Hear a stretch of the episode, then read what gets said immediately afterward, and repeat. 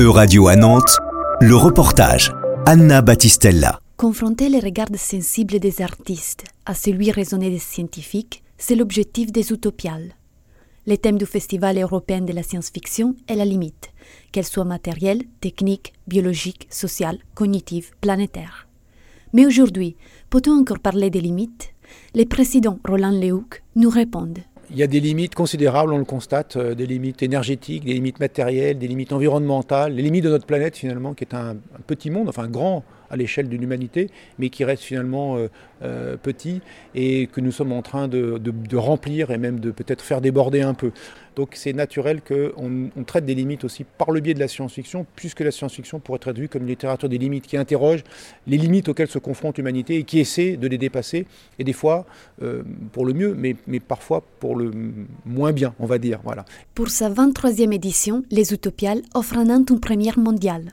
La projection du 24e épisode de L'Albateur de Rintaro et la présence du pluriprimé cinéaste japonais pionnier de l'animation.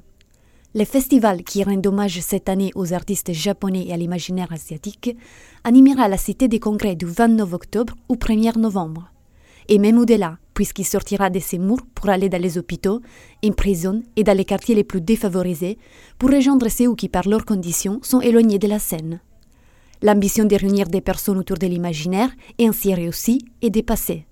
108 artistes et 50 scientifiques s'interrogeront sur la limite et son absence. Est-ce qu'on a augmenté nos capacités techniques indéfiniment? Est-ce que l'alliage entre technique et capitalisme, ça produit quelque chose de souhaitable ou pas? Est-ce qu'on peut faire des techniques euh, propres ou durables? Est-ce qu'on peut remplacer des fonctions naturelles par des techniques? Toutes ces questions-là ont été abordées par la science-fiction. La science-fiction, autant que son festival, est à la rencontre de toutes les formes d'art, la littérature, le cinéma et l'art graphique.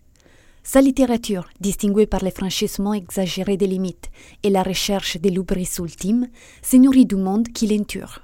À la croisée de toutes les grandes questions que notre société se pose, la science-fiction crée un univers totalisant et intrinsèquement politique qui montre les conséquences du progrès de l'humanité.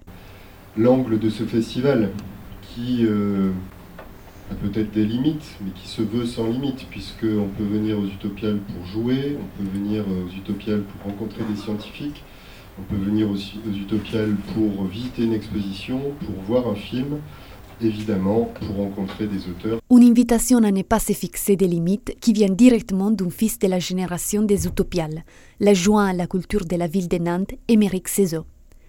Avant même l'ouverture du festival, les Utopiales ont révélé les lauréats du prix littéraire européen de science-fiction, Florian Soula et Daniel Matt. Ils annoncent aussi l'ouverture d'une citadelle de l'imaginaire à la hauteur de la renommée de la ville de Jules Verne. C'était un reportage de radio à Nantes, à retrouver sur euradio.fr.